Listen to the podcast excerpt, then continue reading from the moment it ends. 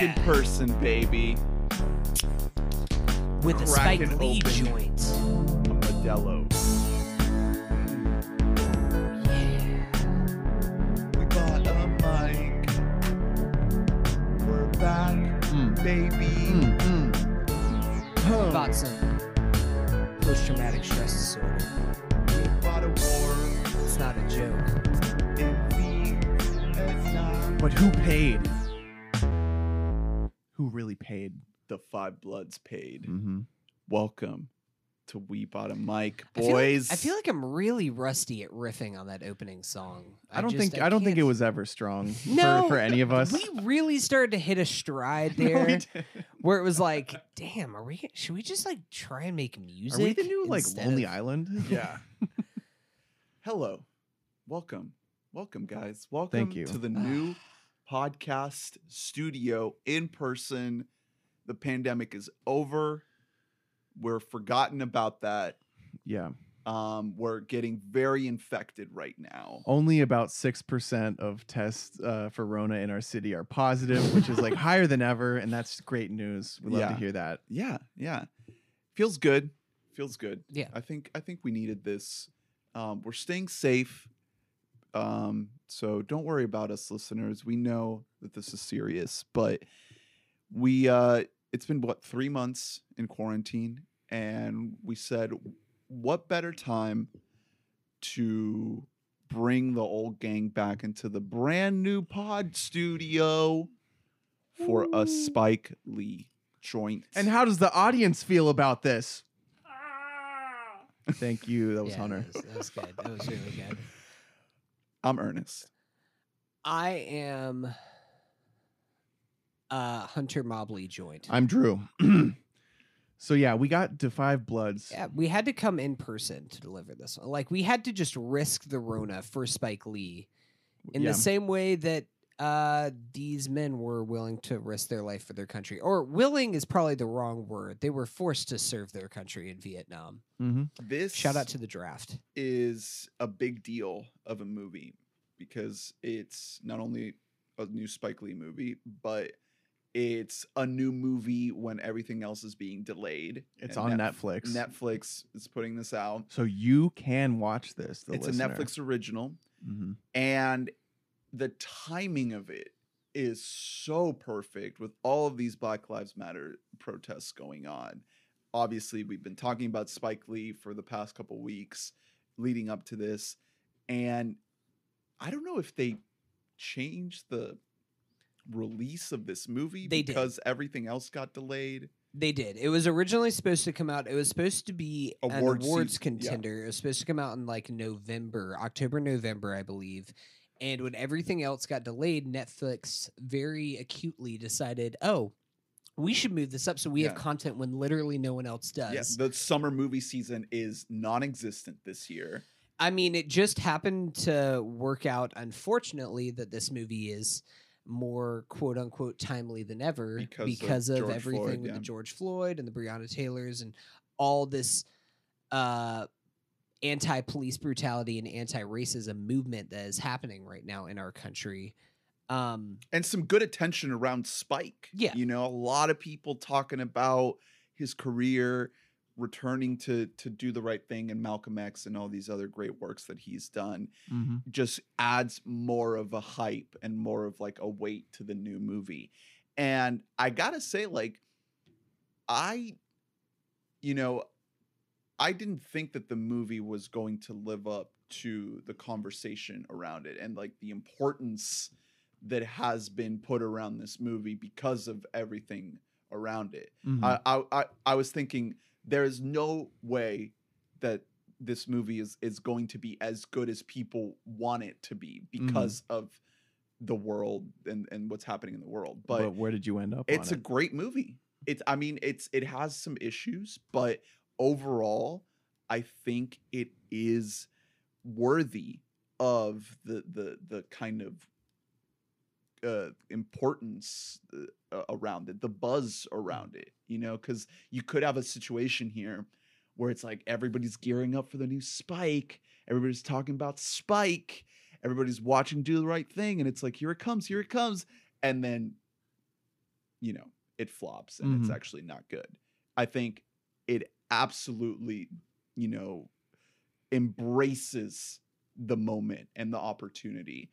Um, and the the issues that I have with it are more just kind of like little structural things here and there, little little decisions um, that don't really impact the the whole work in a big way.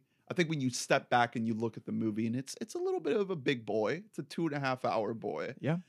Um, it's fucking commendable. I think it works. Works really Yeah, really well. I it, it's almost a movie I hardly wanted to talk about after watching initially because I would rather just let the, the way that it made me feel Mhm. sit undisturbed. Uh, because if we are to dissect, we will find nits to pick because there are issues with the movie. But the visceral reaction I had to watching it remains regardless of all of those issues.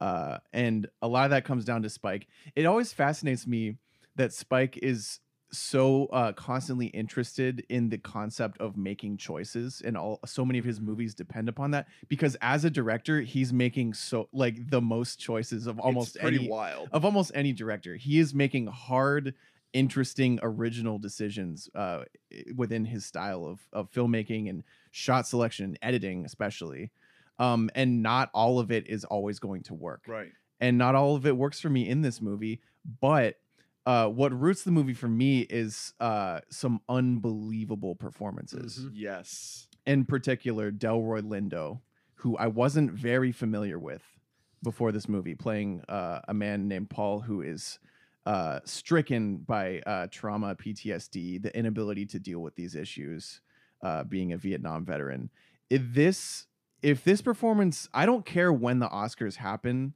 They need to acknowledge it, he Delroy. needs to Yeah. get in there. This Yeah. is this is a, so much of this movie depends upon him as the fulcrum. He is carrying a load on his back in this movie, and uh, he is always delivering. At least for me, like just There's there's one scene in particular which we have to get into in spoilers where it's just him and Chadwick Boseman right at the Mhm. end of the movie. I like cried because of him. Chadwick, eh, he's fine. I think Chadwick was solid in this Eh, movie. he's fine. jeez, what? Delroy is fucking He's act- carrying He's- he's- that scene. Yeah, he. I mean, he. Yeah, there are a lot of scenes where he's asked to do things that a lot of actors. It's it's an over the top part because the man he's playing is over the top, and so a lot of actors would do too much, and he is doing so much, but somehow it's never too much. Yes, Yeah. that's a good way of putting it. Yeah, no, I mean, I I agree with you guys. I think that Delroy is definitely the standout of this movie. I mean, really everything he does in the third act, he has without getting into spoilers, a whole like several minute long monologue that he does to the camera, which is something that Spike Lee does in his movies all the time. But Do the right thing. yeah, do the right thing, 25th hour. Um, really, the list goes on of examples of it. Um, but I think that the way that is delivered by Delroy is so powerful. Watching just his character kind of grow in the story, maybe grow is the wrong word, descend more like at certain points um, as a character who is really, really badly stricken with PTSD. Um, overall, I think this movie is like it's like you guys said, it's really good.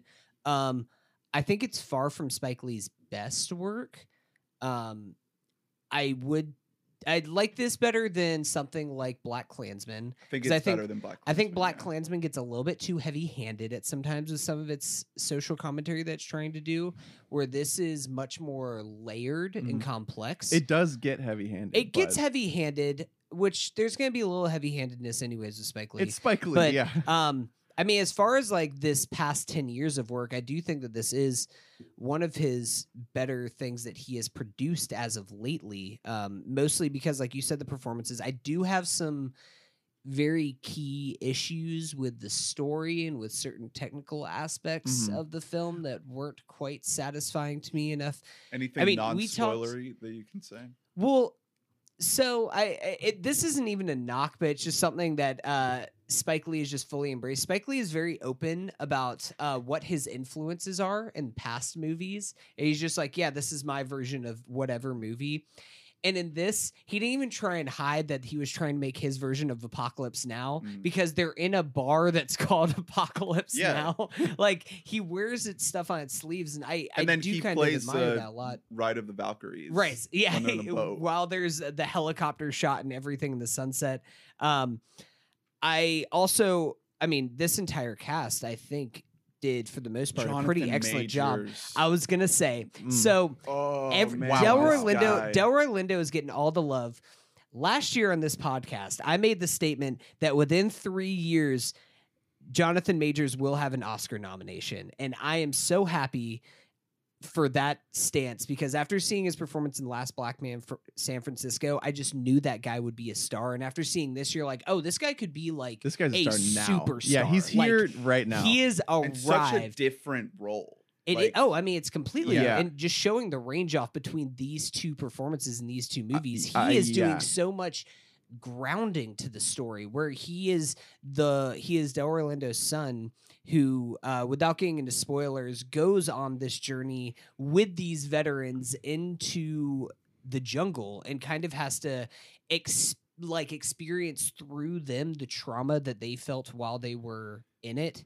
Um, yeah and- i was i i wasn't familiar i haven't seen last black man in san francisco uh from the second he shows up i was like who is this man Yeah. Well, he's just sitting there with a hat drinking orange He is- juice. he like it is uh, he is an absolute fucking scene stealer i wish the problem is delroy if he is to get a nomination i would imagine it would be supporting right I don't know. He gets the most. Screen he has the most screen time but it's is there a lead in the movie in general it, it he has the top billing. does he Mhm. Yeah. So hopefully they would go lead for him because I would love for Majors to get all the credit in the world for this because he I mean this performance is it's so energetic, it's dynamic, it's he's bringing he's different from any other character in a lot of critical ways that make the story accessible to us. yeah.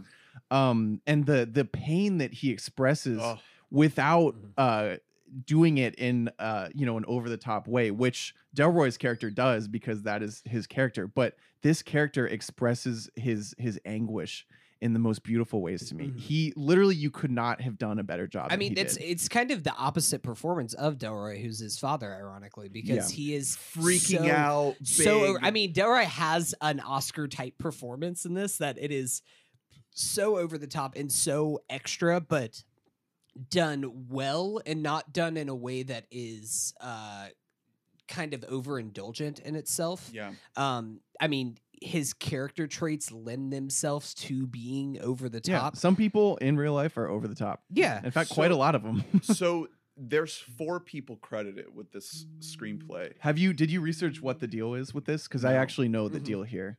Uh, because I I almost knew before even looking it up the way that the credits were laid out.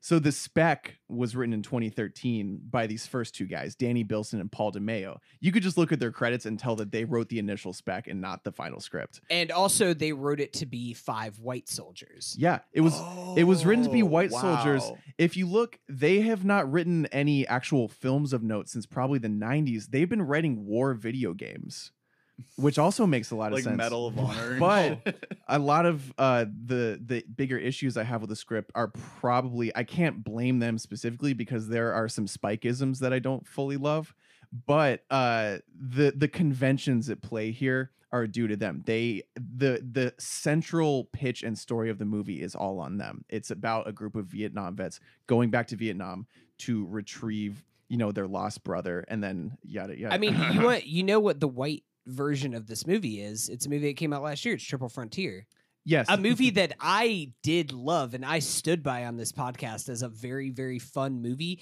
It's different, but it is kind of funny how it does share a lot of the similarities. The Delroy char- Ben Affleck is playing a subdued version of the Delroy character, but a person that is struck by PTSD and struck by this trauma and needs mm-hmm. to go back. he's sad and he's selling Yeah. real estate. And he's sad and he's Batman. the director of this spec was going to be Oliver Stone. Uh, and he he pulled out in 2016, I think, and then Spike and uh, his partner Kevin Willmott they did the rewrite, not a rewrite. They completely redid the entire thing while keeping enough baked into it that it's they still had to get credit. This Danny and Paul. Well, the the the Paul character is so interesting when you think about that because it's like how much of that character is intact from that original screenplay you know Mhm. The the i mean i don't want to get too detailed. His politics did not exist in 2013 is what you're part of what you're saying. like there's so many details about that character that's like it feels Yeah. like spike it's a big rewrite. created that character yeah it's a from it's scratch. it's a massive rewrite. It's not like you know we were talking about inside man. Spike he like redid certain scenes in that movie but that script to me seemed largely intact from the original dude this seemed like he actually put some fucking time into changing the core of this movie Well, I- yeah, I mean, he obviously just by making them Black Vietnam veterans had to do a lot of work, mostly character work with these this cast of characters. I think that overall, the rest of uh, the Five Bloods, the other three men, are really good. I actually really like Chadwick Boseman and the little bits that we get with. oh i loved him Um, I thought that Yeah. he is just really great. Also channeling that Black Panther where he's like that chosen one, that Messiah type energy that he brings to things. Yibambe.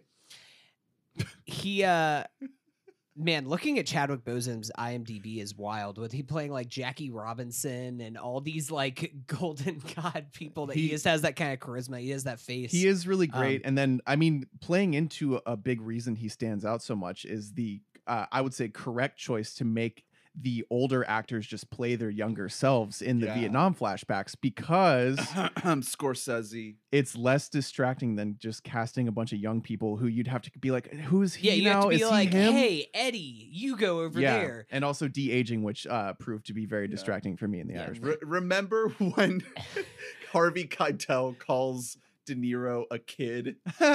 Nothing The kid. And you you're realize like, he's supposed to be like like twelve or whatever. You're nothing like, "Wait." uh nothing like Isiah Whitlock's thick body running around now. Which, by the way, I love Isiah Whitlock and anything. Just watched Twenty Fifth Hour a couple uh couple weeks ago or so, and of course he's in The Wire. He has the best uh shit that I've ever shit. Oh my god! And you got to hear that in this, and he does it in every movie and TV show that he's in, and it just makes me so happy every so time I long. hear it. I like, He holds it for like twelve seconds. Well, it's it's from The Wire. Well, he does it in 25th hour and stuff like that too. Like Yeah, he's but done it- it in other things. It was it, it was from The Wire pretty much, right? Or is 25th Hour before The Wire? Because The Wire premiered 25th hour is 2002. Uh, so uh, all uh, you know, full discrepancy. I haven't actually seen The Wire. So Whitlock and the and the other guy are are very very good. As are the you know the rest of the supporting cast, which does include Paul Walter Hauser. Dude, um, I could not confirm that that was him. I have he he is a chameleon. I could just buy his acting style because he is so natural. I was like, Even that- though he's going a little comedic in this, which he is very good at, obviously. yeah, like he, he, still he doesn't get that much to do. No, he doesn't have a ton going on. I was like, that can't be him, but when I'm and it was. Uh, largely though, this is to me at least a three man movie with the two we've mentioned, Delroy and Jonathan Majors, and then Clarke Peters is Otis. Yes, Um, who also that's a very very lovely character. I I liked that man. that is one of my things. I'll get into it more in spoilers, Also from The but Wire. I wanted more of his character because I did really like it. I know there's like some kind of weird math thing that we could do with this movie because the thing is that I don't want to sacrifice any of the father and son dynamics 'cause I thought mm-hmm. that was all excellent, mm-hmm. but there are certain things with other characters that I just I wanted Yeah. a little bit more for him mm-hmm. because he is great. No, what? But you're right that what goes on with him to me, what didn't work super Yeah. well. It comes up in the beginning of the film and then it comes up at the end of the so film. at, yeah, at the beginning of the film, we don't know him well enough for what happens to hit us really hard.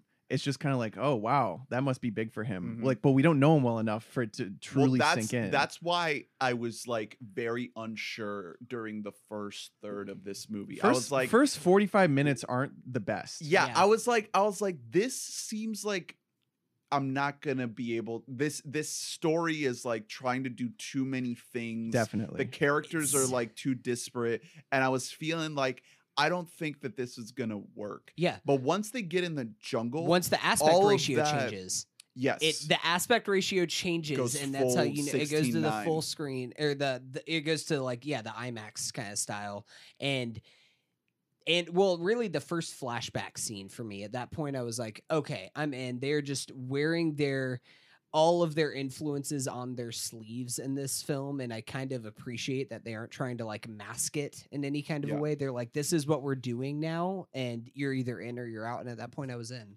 Yeah and and once once they do get in the jungle i i kind of forgot about all the issues that i had with the beginning of yeah the things movie. things start um transcending. They start becoming you're not even really trying to analyze anything at that point because things become so gripping so fast and it's also because of the performances like because there are still some script issues in that middle chunk of the movie absolutely but you're so like enraptured by these actors that Yeah. you're not really caring the much about yeah it. the momentum of the back half of the movie is so much stronger than the front half Yeah. um and you know that happens in a lot of movies because uh, you do have to table set in the first act but and it can be it wasn't but there are first acts that are you know more better executed than this with more complicated things to set I think up. that that's kind of a problem with a lot of Spike Lee things, though, is that I Mm. don't think that Spike Lee is always the best at table setting. But that being said, I think that some of Spike Lee's endings are more powerful than just about any film. oh my god and black this- klansman The ending of this movie is deeply powerful. The ending of Black Klansman fucking gut punch it's like it i mean black klansman also uses the real things which i did love the way that it was utilized in this where they would talk about a person it would flash to like a picture of that Yeah. real life well the, person and the way the movie starts Yeah, is I- with the movie starts with- archival I think that the opening to this movie is great. Uh, aside from like the first act itself, I was kind of iffy on, but the opening to this movie and the closing to this movie are perfect. We can get more into that in the spoiler section. Yeah. but and I, I did want to say that you know concept of him like like flashing images of whoever or whatever event is being talked about on screen has aged really well Mhm. because he did that and she's got to have it. Like Yeah, he's done that from the beginning. Yeah. And uh in the internet age it makes so much more sense. Yeah the visual language of it yeah to just be just inundate seamless. flooded with information visually and auditorily. Like it, it it's so uh natural and yet it almost feels like no one else is allowed Yeah. to do it because he's done it for 40 years but in It is this, funny that you said that Oliver Stone was the original director because Oliver Stone is the only other director I can think of him and like with like jfk yeah like that actually utilize that kind of cut Yeah. to uh like the real life But image of a person. the person. interesting thing about this movie in particular is like when you look at she's got to have it a lot of those are like album covers or Yeah, like yeah. reference images like that. In this movie he splices in images of the actors or of the setting because they shot this like on location to make it look like it's archival yeah. when it's not. And it just adds that little bit of texture to the visual Yeah. language of the movie that Now- I, I really like so yeah the concept of it and most of it worked really well for me. There was also some extremely viscerally brutal imagery that is flashed yes. and i very upsetting. I wasn't the biggest fan of it. I had to look away. There's like Yeah. one one particular shot i was like, i'm not looking at this spike. I'm sorry. Yeah. like it is not eh, the issue is that the movie is on its own is already so effective at com- conveying the unbelievable horrors of war it's a violent movie exactly there's a lot of Uh, blood it's it's gore. already so so good at conveying to us how unbelievably brutal this is and long lasting the trauma can be that to also get just real images of dead people uh was overkill in my Yeah. opinion over yeah, I- I- overboard I agree completely with that. yeah that that upset me because uh, i would love to like recommend this movie to people and say like anybody can watch this. It's a powerful story about a powerful topic that doesn't get talked about enough. But spike has this like a, a little bit of a of an indulgence because you got to see it the other way you know? It's like where else are those images going? Mhm. You know if people don't see those images then they don't understand the Yeah. horrors that were I- committed I understand his reasoning, and like I said, he is making the most choices of any director out there. And Yeah. I'm, you're not gonna, it's not gonna be a hundred percent agreement unless it's like his masterpiece, which I do agree with. but it just it the right immediately puts this blanket over the movie where you're you're just like I can't 100% recommend this to everybody because there's some shit in it. There are shots that I personally is- could not look at. yeah, it's just like too much. And like I said, it's it bugged me because the movie is already so effective at conveying that feeling that uh, you, those shots are absolutely still effective. Like they're making you feel gross, Yeah. which that's the point. But it's superfluous to me at that point. So I have a thought directly on why that. I think I know which shot in particular that you guys are alluding to, but I have a shot for why it didn't work for me. But that will have to wait until we get into spoilers. well, then let's let's do it. let's do it. so it. it's on Netflix. Check it out. Yeah, check it just out. It's a recommend from us. That it's very violent, and that there are some moments where it is genuinely upsetting. I'd say more than violence, it's it's more upsetting yeah. at times because the- even if there is even like the violence can be a lot but i think that it's still dealing with mental traumas it's dealing with people who are went in vietnam and some of them served multiple tours and killed who knows how many people while Oh, they're yeah. there and they are super fucked up yeah, and that's the result is like you know the back half or so of the movie we do get like hour hour and a half of filmmaking that is so so incredibly effective at creating a feeling that a lot of people I guess don't want to have, but really good filmmaking. Yeah. really, really, and really again good. the performances uh again the fact that it was shot in asia like it looks beautiful um see it for that but know what you're getting into it's not a family friendly watch Yeah. um so we'll we can get into spoilers Yeah. right is there now. any family friendly spike lee movie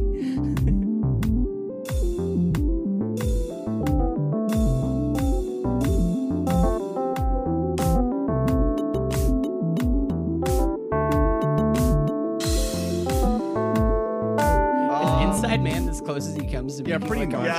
romp yeah. yeah It's still an R-rated film, but Yeah. it's fine. So I like teared up hard in like three moments of this movie. I already Mhm. mentioned I- one, um, which is at the end with Chadwick, like the Wait, ghost of Chadwick. Are we in uh, spoilers Yeah, right now? yeah, yeah. Um, there's a bomb in Vietnam.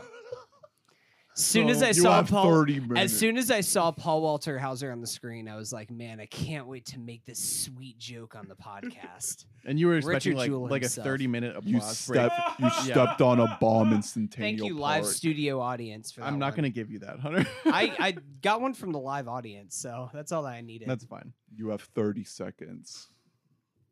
Um, so the other two times that I teared up, the moment, um, I guess this is around the halfway point where they hear on the radio that MLK has been assassinated. That was in, that was the best Chadwick Boseman in the entire movie. I think that that was a better performance than even him during the crying. Like whenever uh, he says "I forgive you" in Yeah. that moment, like Yeah. that was just that's when Well, you get Delroy that is- full it- leadership ability, just right there. Where Delroy's the reason why I cried in that other Yeah. scene because Mhm. he is just oh babbling. That is Oh something a lot of actors struggle with. Truly, like crying from your gut, and you are you are saying nonsense words. It's like a baby just weeping. Like Yeah. he he is saying things that are not even words. and the movie when- guttural acting. when you just zero in on his character arc, it is pitch perfect to have that moment happen when it does. Mhm. Because you we're in spoilers now. You don't know that he killed him Mhm. until that scene. Mhm. And it's just perfectly executed, perfectly set up. Doesn't come out of nowhere. It's like teased earlier when he's like, oh, yeah, he's KIA, he's gone. And then it pays off there Mhm. and you get this catharsis. And I was just, uh, I did not think this movie was going to make me cry. Boom.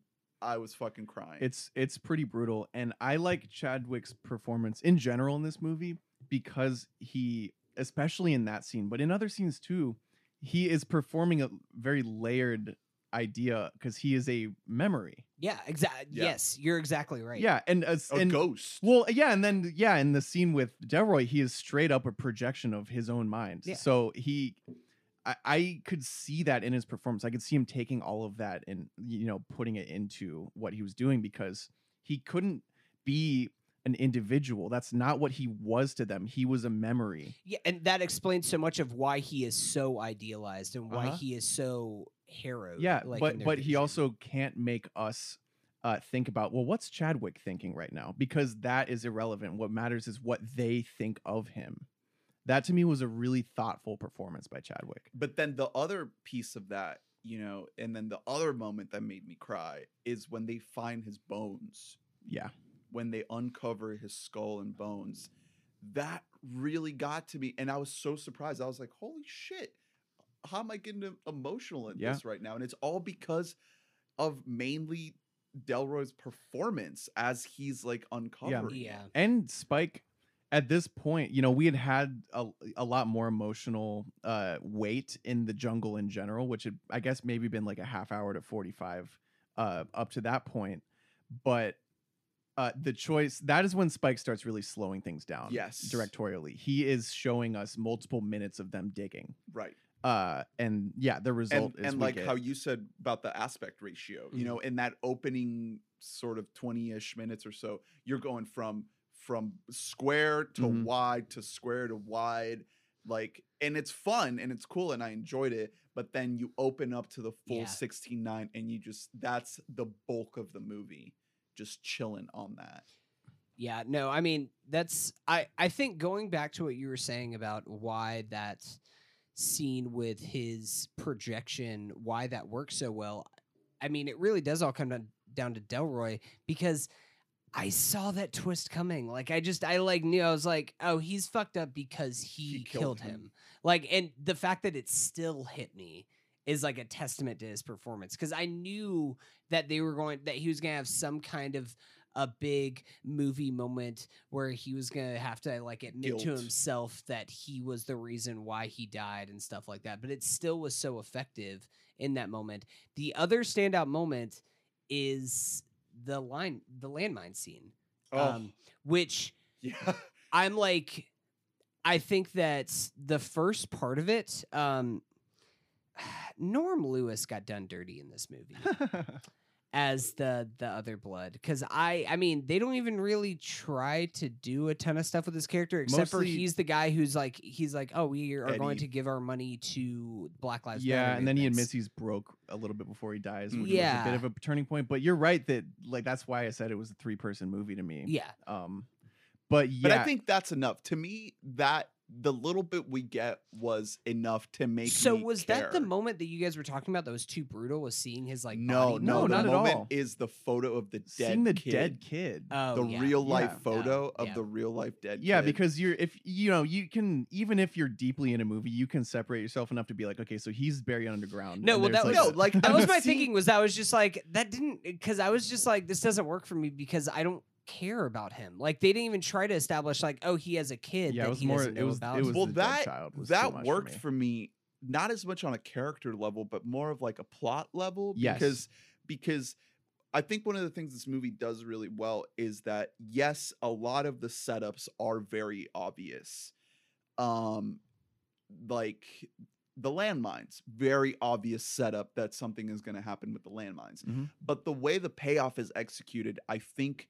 just fixes the obviousness of the of the setup yeah, that's what I'm saying. They they Yeah. took these video game writers' uh, spec script that had a really really solid like normal movie premise, and they elevated it with all of the little you know tie-ins and bells and whistles that Spike can do. Yeah, because when they're looking for the gold, every time that dude is with the fucking metal detector, I was like, "You're about to blow up, dude. You're about to fucking blow Yeah, up." right? Right? It was so tense, and then it doesn't happen.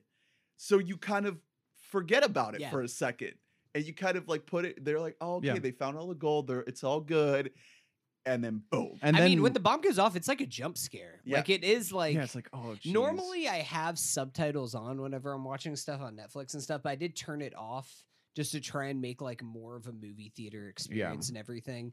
And I was kind of glad that I didn't have subtitles on, so I wasn't like cued in before that something might happen or anything. That's why, was- yeah, it- that's why I don't do subs usually because uh, timing can get thrown. Mhm. And, but yeah, you're right. And then that leads into the most gripping section of the film, which because immediately after that, Jonathan Majors steps on it, and then they encounter Oh they encounter God. the That is- crew of you know French uh, and Paul Walter Hauser people. French plus PW. yeah um H. they encounter them and then that is when uh paul goes haywire he you know he's like we're compromised you know he holds them hostage and everything everything beyond that point is filmmaking gold to me Yeah. No, I mean, it, well most of it that's I that scene is just like it is so gripping and so tense. And talking about another perfect use of the cutting to real life is that they cut to a athlete, a black athlete for Morehouse, and they're talking about like how did he escape? How did he jump all these hurdles? Because he just like jumped as high as Yeah. he could, and he could take less steps than anything. He's like, you have to channel that, and you just have to leap straight up.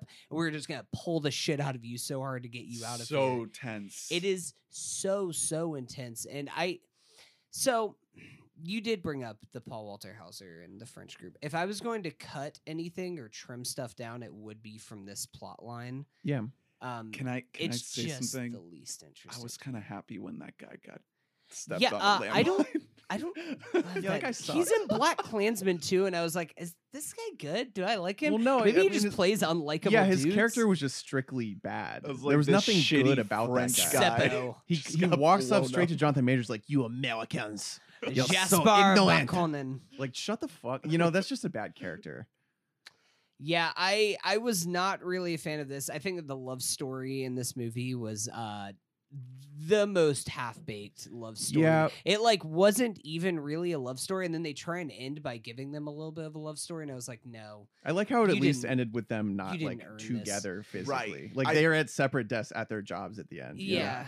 I but- thought it was gonna be like them, like the only ones left alive with all the money. And I was Yeah. like, uh, Yeah, or like, you know, they're living in the slums, but then like he he goes out back and digs up a gold bar and winks at the camera. I am glad uh, like a weaker filmmaker would have just made them the bad guys. Yeah. Like cuz that definitely could have been an option where it's just like we're Right. the land But we already have also we're bad Jean guys. Reno and the Vietnam, the Vietnamese. Like, well, we didn't know for sure that they were like bad, bad. Then Yeah. we kind of knew. We were just I like, who's this like sketchy rich French dude? That's uh, That's what I'm talking about with like the obvious setups. It's Mhm. like you have Jean Reno in your movie, and you're just gonna have him in one scene. yeah. Like this is gonna pay off be back. somehow. yeah, that man's evil. That's the most evil Yeah. person I've seen By in the way, whole life. he looks rough. Yeah. I almost didn't recognize him. Uh, the end of the movie, he kind of looks like Donald Trump.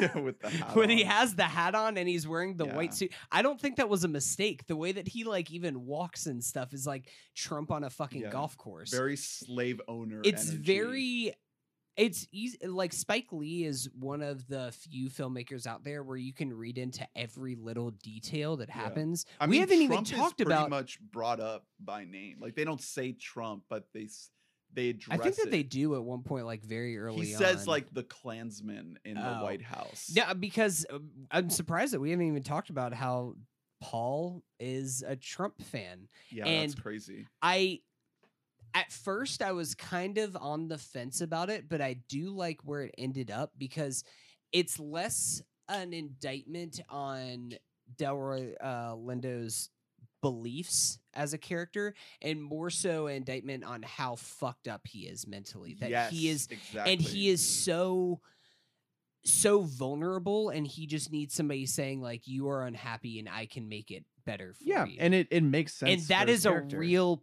person. Like Yeah. those are real people. it's a logical character trait um and the only like when i ran into problems is when it reaches the point of the hat just being fucking passed around uh because even if it wasn't a maga hat that would still be way on the nose symbolism of passing around the symbol Yeah. of evil whatever it may be in this movie they're literally playing hot potato with it all the evil Yeah. characters that is too much i'm sorry that that is that's that's fair. And we- that is a very fair. yeah like we know we like we know who's evil and we know why and we get i don't that's a bit it's almost like i feel like spike trusted us a lot with the everything he was throwing at us and then to make things that telegraphed with with that specific symbolism i was like buddy we we're on the same page here like Yeah.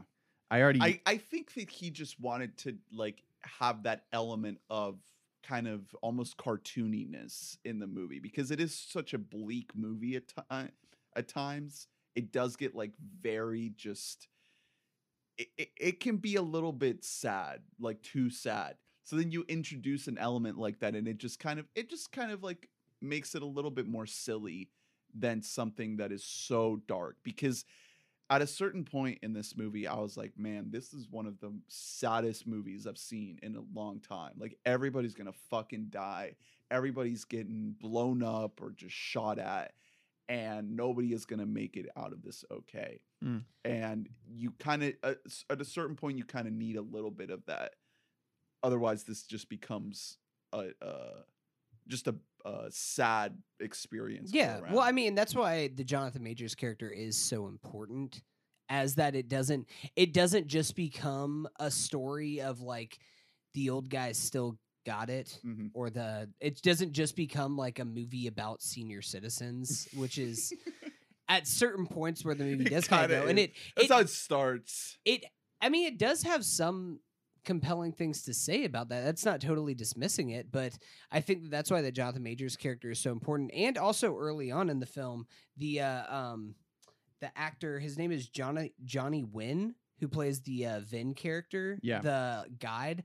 I that guy has like he hasn't really done anything American.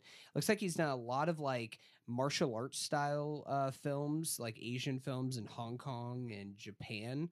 Um, and I really liked him in this film. I want to see this guy in more American stuff because I thought he was Yeah. great. He is Vietnamese, so it was like I He grabbed the gun and he was ready to fucking He's like, let's fucking yeah, go. Yeah, fucking um, go. I do enjoyed- want I to- him. if we can go back to the beginning to like backtrack a little bit to the first act um there is some good stuff in there that i did like a lot uh of course one of my favorite uses of i think Spike- what is he called the mover shot where it's like The everybody double dolly. yeah, the double dolly, where it's just every when they're in the club and there's the double dolly and they're all dancing and everything.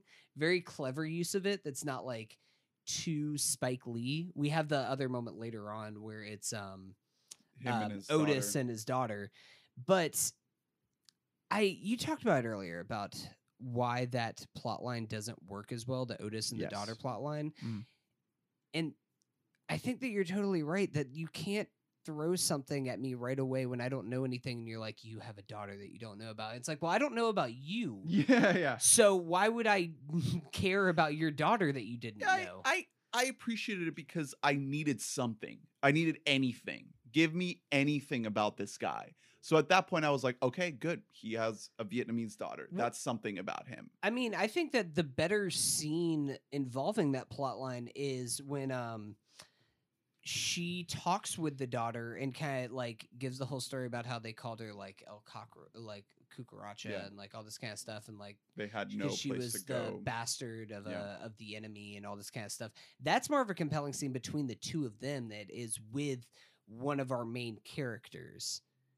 yeah. And so it like just I didn't love kind of some of the ordering with that. I don't know how you can fix that because at that point they're like far away in the jungle. They're separated from that Yeah. whole city, but yeah, I like I said, I I just appreciated the fact that we had something to latch on to his character before going into the jungle, you know, because with with everybody else, we didn't other than Delroy, we didn't really have anything Yeah. uh, until we get into the jungle. And that reminds me of the um not Isiah I guess it was Isiah. Yeah, Melvin. Mhm. Um he's the one with the oxycodone, right? No, that is uh, Otis. Otis. Otis is also the one with the oxy with the bad hip. Oh, okay, okay. Well, But Melvin just also has some oxy because Otis dumps out all of his, and Melvin's like, "Yeah, I got you. VA Damn. Oh, gonna hook it up." Okay, see that was a little unclear for me. I didn't know there were a couple points in the movie where like I thought that I had like missed something or something and and it, like some of those things were unclear to me cuz I I thought that the oxycodone was going to have more of a payoff because when he dumps it out I was like, "Oh shit. That was a big mistake, dude. You're to have like withdrawal symptoms and shit. You're fucking yourself and then just somebody else just also has it, which I think that they were trying to touch on like opioid dependency and stuff. Yeah, that doesn't really the- say right. anything about it. Just part of the presents it. veteran experience. Yeah, they said, you know, he's like, yeah, I got it from the VA, like everyone does. right. That's that's as far deep as we get into it. Which you know, there are plenty of things happening already. But you're right that it did introduce something that wasn't uh, explored. I guess. Right.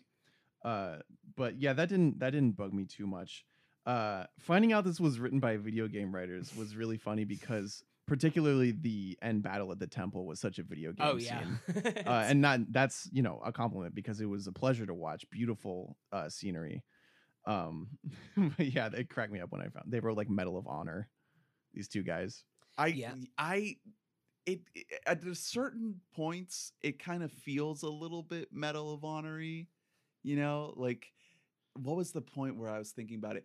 Oh, uh the the lady that reads the the address Oh, yeah. Reads to the, the yeah yeah the the like radio the person, radio, radio the radio lady. Yeah, that I was like this seems like some video game exposition. by- we haven't talked about like the soundtrack or the score of this movie. I love the Marvin, Marvin Gaye. Gaye, The- yeah. All the Marvin Gaye throughout this was incredible. Um, it's not one of my favorite scores uh, by um, um, I think the music Terrence itself Blanchard. I think the music itself is good. It's really good, but the the the placement of it is a little bit odd sometimes. It's like they're they're like shoot they're fucking gunning down Vietnamese soldiers and you have this heroic theme playing. Well, I was thinking about so the main theme plays whenever they find the gun in that Otis has with him, and everybody like freaks out on him that yeah. he has the gun. Like whenever they're camped out. And oh, everything. oh yeah, yeah, that yeah. like, and that was just really like weird placement Right, of the exactly. score in that point. It didn't really make sense. Also, didn't really understand why everybody was freaking out that much that somebody had a gun. They're going into a place like that's unknown. It's not like the most horrible thing. They're like, "How could you bring a gun? You got this from this person." I was like, "You guys are veteran. You know how to handle a gun. Like, it's not like you're like just fair. a crazy person out here in the woods." Um, as far as the score goes, I I don't know. I wanted to if I were to give benefit of the doubt, I'd say what they were going for was the score itself being like very normal war movie music. right. Um, but it's because they are trying, you know, Spike is essentially marrying a fairly traditional style war movie with uh, injecting it full of the black experience, which which is mer- where uh, Marvin Gaye comes in, um, and then also Marvin Gaye. Uh, a lot of the placements of his songs worked so well for me Yeah. Oh, because yeah. he it is protest music most of it that they chose uh but it is all he is maybe the most purely uh listenable and smooth artist to ever make music like it His is voice, the one track that's just a cappella Yeah, of yeah. him singing. yeah i think it was what's going on Oh my yeah God. he it is the smoothest music ever made so even though it is protest uh, anthems to play that over incredible you know and over tension uh creates more tension for the viewer. It, it, it worked well for me. Yeah, I mean, it, I think that that's I like the Marvin Gaye stuff works so well that maybe that's why I'm being more critical of the Terrence Blanchard Well, it's just like normal movie stuff. well, that's you know? I just I think that Ter- like I've heard way. Terrence Blanchard do better music. Like I love the music in Inside Man. I love the music in Twenty Fifth Hour. I even like the music in Black Klansman a little bit more than this. Like I don't know mm. why this score just I'm- didn't work for me. I'm telling well. you, I don't think it's the music itself. It's the placement of it. That's what makes it resonate in your mind as good. Is when the the the thing you're seeing matches what you're hearing. Yeah. And I think there's, I there's mean, this couple is very technical stuff. This isn't like a huge right. fault of the movie. Speaking of, of technical stuff though, the cinematography is Thomas Newton Sigel. Mhm. Um, and I think he just did a really good job at making it uh making I don't know if they shot in Vietnam, but wherever they shot in Asia, it looks gorgeous. Yeah. But also dangerous and and unpredictable. You know, there's that moment where like um Delroy is off on his own and he like finds the river and then gets bit by the snake. And even when they're out in like the plains and you can see the mountains in the in the background. They they mostly shot in Ho Chi Minh City, uh, Bangkok, and Chiang Mai, Thailand. Okay. Mm. There you go. Yeah. There you go. Yeah. Yeah, I, I well speaking during that time, I mean, I think that's my favorite stretch of the movie is actually like from the landmine scene up through the end of the movie pretty Yeah. much is where it becomes the best when he gives that to the that camera. monologue that goes on for like three minutes, but just like because his character like it expresses so much about himself throughout the movie. What you learn about like that little thing because you find out very early on, oh, he's a Trump supporter, and his whole thing is that like he's given so much for his country, he's given so much for other people, and now he's just looking out for himself. And he's Right. like, I deserve to be selfish right now. I deserve to have things go my way. Yeah, and, And, when you that's what find out about his wife encapsula- dying encapsulates. Yeah. in childbirth, adds another layer to that as well. It's like, man, this guy has just been through it. Yeah, I mean, it's a movie moment that's just like, oh, this is the reason why he resents his child. But it's still, it works because you have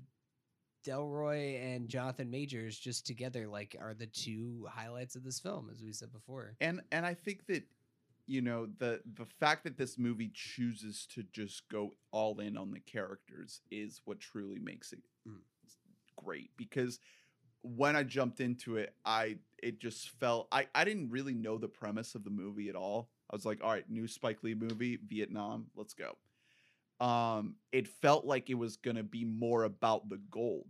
It really and and it sets up itself to be that way, to be like this sort of heist type of, of movie that's to zero in on them extracting the gold. Yeah, but then they get it like with over an hour left. Exactly. exactly. Yeah. I like had to pause the TV. I was like, wait, didn't we just go wide? Like, what's what's happening? yeah, right now? Like- and I think that that's one of the the the part the the aspects that like truly makes it like a special movie is that it's not just about you know the whiz bang let's go to Vietnam fuck shit up type of deal. Hmm. It is that you do get a lot of that, but it's more about like what these men have to deal with their their trauma, their mental state, and specifically uh Paul and his you know situation, his fucking Yeah, just like un- yeah, unfathomable trauma. dude, like you the the reason to see this movie is to get an idea of what it's like to be a combat veteran. You know, this that's something that a lot of people just it's too tough to understand and to sympathize what that must be like. Cuz A when you train in the army, you're trained to be able to like kill people and be okay with that. And B, when you're actually deployed and go into combat and have to actually kill, then it's like a whole nother layer layer of fucking mental shit. And And when you're out there, all that you ha- all you have are the brothers that you're out there with. So if you were responsible for one of them, one of the only people that you were actually trained to care about Right. is this person, yeah. and then you kill them, Oh, it adds a whole other layer of trauma to everything. Jesus. I can't even imagine. Speaking Yeah. of early setups paying off in the film, I do like that uh, my guy Isiah Whitlock did die by jumping on a grenade when earlier he's just like my fat ass ain't jumping on shit for yeah, y'all. that was good. that was good. That is a good use of uh, Yeah. just little dialogue setup, and then it actually paid off. Yeah. Whatever they got in there. These men, You'd think after like 40, 50 years, they'd be like a little bit rusty handling like our big weapons and everything and shooting it. Man, that right very it. high accuracy. Like, Yeah. Put those guys in college. of Duty. Even right Jonathan now. Majors had never fired a gun before. yeah, and fucking headshot. Boom. Jesus. Mm. Damn, this guy's been playing a lot of COD. Yeah. A lot of Medal of Honor here. he like holds It'd up been like great he like yeah, shot and he just like Yeah. misses him by a mile. He's like, oh shit, and then he just dies. it's like a PS2 copy of So, Medal of Honor. He, he should have I- quick scoped him. he just like runs and hides. yeah, with um, like a dead leg, I- limps out. So, um, what'd you guys think about Delroy's death? Oh, I mean, I knew While it was he's gonna singing happen, and but it's it was still like fuck, dude. yeah, that's he fucked up. he was gonna die, uh, and it was it was a good uh example of non full resolution, but still enough for a character where at the very least he is not ratting out the location of everyone that he betrayed. yeah. Um, and also he is doing more acting than I've ever seen in my life.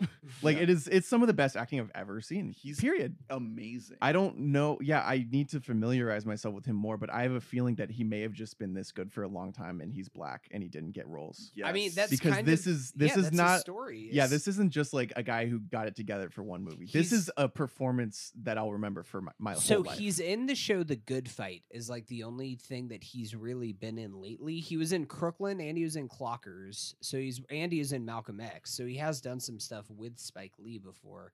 But I mean, otherwise, it's just kind of a bit part Yeah. there and a bit part he's there. just he is on another plane and i'm it's it's deeply upsetting to know that there's there was a better career uh, possible for him had this not been the case but also it's nice to know that i see greener pastures for jonathan majors because Yes. and th- he blew me away in this movie it is one of the best uh two part performances i've seen yeah. in years And you buy it, father and son. You Yeah. 100% buy it. if anybody who's listening hasn't seen Last Black Man San Francisco, highly, highly, highly Amazon recommend. It's on Amazon Prime. It's also it's an A24 movie, so it's on like Hoopla and all that kind of stuff That's as right. well. Um, it's not a perfect film, but you see the seedlings of Jonathan Majors in that movie, Yeah. and you're like, oh yeah, no, this guy's His good. Scene, He's gonna be in our life for the next 50 years, and I'm okay with that. Yeah. This scene when he does his little play, Mm. I was like, who is this Yeah, guy? no, and now, yeah, now he's in this, and I don't know if he has anything else coming up, but I'll pretty much see him in anything at this point. yeah. It doesn't look like he has anything big lined up. Oh, he actually does. There's going to be an HBO thing uh, called Lovecraft Country. Um, and uh, what's his name? Jordan Peele is one of the producers on it. It's a Jordan Peele, J.J. Abrams joint. I hope it's good. Jordan Peele is also the executive producer of the new Twilight Zone. Mm, yeah. That- i mean man's cashing in he's throwing his name on a bunch of So, stuff you know, Yeah. which you know that's we'll what see. that's what we'd all do It's it's set to premiere uh, in August. So, yeah, that'll be soon. Well, Da 5 Bloods, great movie. I I actually think it might be the best movie of the year so far, which is not saying much, you know, because of all the delays. I mean, I don't know. You haven't seen Trolls World Tour yet, so Christ. And and Hunter is being serious when he says that. He's he's not smiling. He's not laughing. Yeah. uh, I- I- yeah. Despite the the tiny misfires here and there, I think the whole movie holds together really, really well, and it's mainly because of the performances. You know, that's Real- really what you're here for. Real quick, do we? Th- what do we think are the Oscars chances for this movie? I it's coming out really early. If Delroy isn't getting a nomination, then I'm just not even watching, man. This is just such a viscerally perfect. Like I couldn't have asked for anything more. And uh like 99% of the time, a, a a role like this is butchered because it's uh, it's hard. Mhm. Well, here's here's the thing. So the rest of the year, we're at the halfway point of the year right now. The rest of the year is either going to be fucking backloaded as shit with movies. It's going to be like a massive dump truck load. which is possible. Think about just last year. This time last year, we were like, God, 2019 sucks for movies. Yeah. Well, now it's just like there are no movies. Yeah. So it's like there's not. I mean, sorry, I haven't seen Trolls World Tour yet. Yeah. So, Hey, um, never really, sometimes always. or things could get pushed past the Oscars window. So if that happens, then the odds for this are just so much better than having to compete against like a hyper concentrated dump load of movies that is going to erase everybody's memory of this six Well, months from now. Yeah, it's going to depend because the Oscars are very likely going to get delayed at this point. So if they extend the window into January or February, one things might not be as jam packed, but also we're moving two more months away from Well- people remembering and talking about this movie. It's really going to come down to whether or not Spike Lee campaigns. Spike Lee notoriously doesn't really do much campaigning Yeah. for his movie. Black Klansman, he did more than he he, got has before, Oscar. and he got an Oscar. I could see, yeah, it's the Oscars already have preemptively announced that in, in a couple of years they're going to expand back to 10 Best Picture nominees to, you know, uh, in their own words, like ensure that more uh, diverse voices are included. You get one. Which, like, yeah, one can we like just you which, know listen. elect the best movies now? If that's what we have to do to get this man a nomination, even if it's for them being performatively woke, I want this man to get some love. Well, we're we're so gonna bad. tell you what is not getting nominated and or sorry, not getting uh delayed. It's the Wabamies. Oh yeah, no, the That's Whammies true. Are happening. So honey, I'll be Trolls ready. Trolls is looking pretty good right now. It Oh, might no. sweep. Sweep everything. it's gonna sweep even everything. even the bad movie. You yeah, it's gonna, it's gonna sweep good movie, bad movie. It's the only film. You don't have full control over this. I write. No, I'm writing the Wabamis again. I'm gonna all Ooh, of my I'm gonna insert answers into all of them, and they're all gonna be trolls. All right, who's the best troll and why is it um, Well, because- Justin Timberlake? So everybody's gonna good say boy. Queen Poppy here, but I think Anna Fuck. Kendrick's a bitch. I'm just kidding. He made the I, world uh, sing again. I, I can't. No, I'm not. That's they're not. They're not. They're not even in, a Can't stop the nominee. feeling. Uh, the Trolls isn't even eligible for bad movie of the year because now we've had Artemis Fowl and Dolittle come out this year. Ugh. Well, see you next week, everybody. Artemis, Artemis Fowl. Art Artemis Fowl. and, and who's that? Is that Josh Gad? No, Josh Gad is more. Josh Gad is more like this. Ew. He's talking. So He- neither of those are voices. accents. Those aren't what accents are. That is from no place at all. My name is Mulch Stickums, and I'm a giant dwarf.